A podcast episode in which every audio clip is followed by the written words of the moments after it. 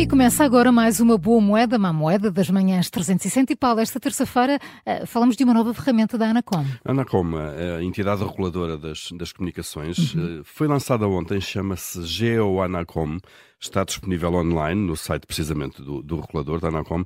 E o que é que faz esta aplicação? Permite que cada um de nós uh, saiba se existe cobertura de rede numa dada região do país, qualquer região do país, seja rede fixa, rede móvel ou por satélite, uh, e também, isto é muito importante, aferir a qualidade dessa, dessa rede.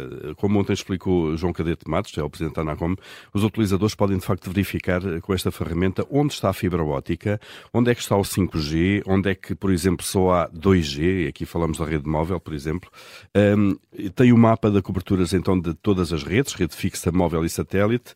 A atualização é em tempo real e abrange uh, as redes de todos os operadores que operam no território nacional. E permite avaliar a disponibilidade e quantidade dos serviços de comunicações do país? Isso permite isso, permite no fundo apoiar as escolhas de, dos consumidores, eh, quando, por exemplo, estão a contratar um novo serviço de telecomunicações, perceber qual é que é, está mais disponível naquela zona e tem melhor eh, qualidade. Permite também alertar para zonas onde haja necessidade de complementar a rede, isto mais para os operadores e para, para os agentes públicos.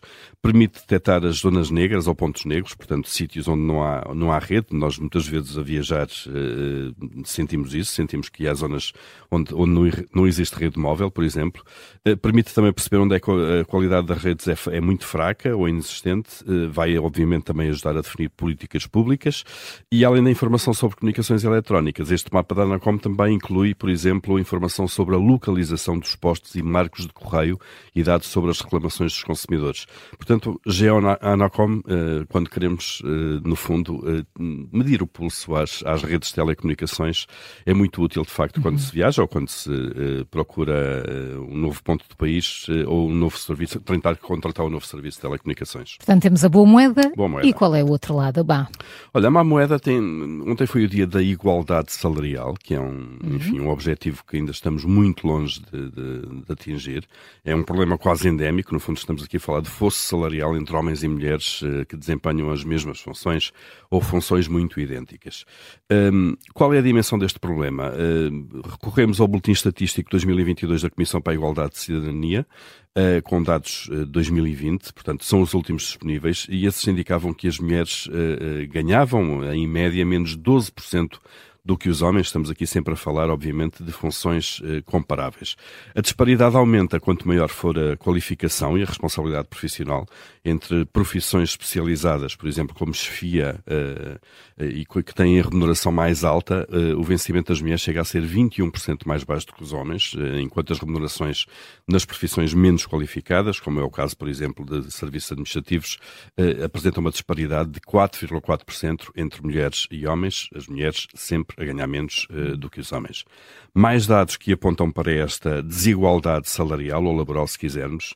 Um, pessoas que abdicam do trabalho para cuidar de alguém que está dependente, podem ser filhos, eh, pais, avós, eh, qualquer coisa. Uh, isto afeta 24% das mulheres, mas apenas 16,3% dos homens, uh, portanto, são os que se dedicam a estas, uh, a estas tarefas, abdicando do, do, do seu trabalho. e depois pessoas que desempenham tarefas domésticas, 97% são do sexo feminino. Um, isto dá bem mostra do problema que é, temos ainda é para um, resolver. É um retrato que mostra como a desigualdade ainda é, ainda muito grande. É muito ainda grande. É muito, é. E ainda porque, ok, tem sido feito um caminho ao longo dos últimos anos, mas uh, é lento uh, e, como se vê, ainda estamos muito longe. continuam a ser sempre exclusivamente às femininas, sem dúvida.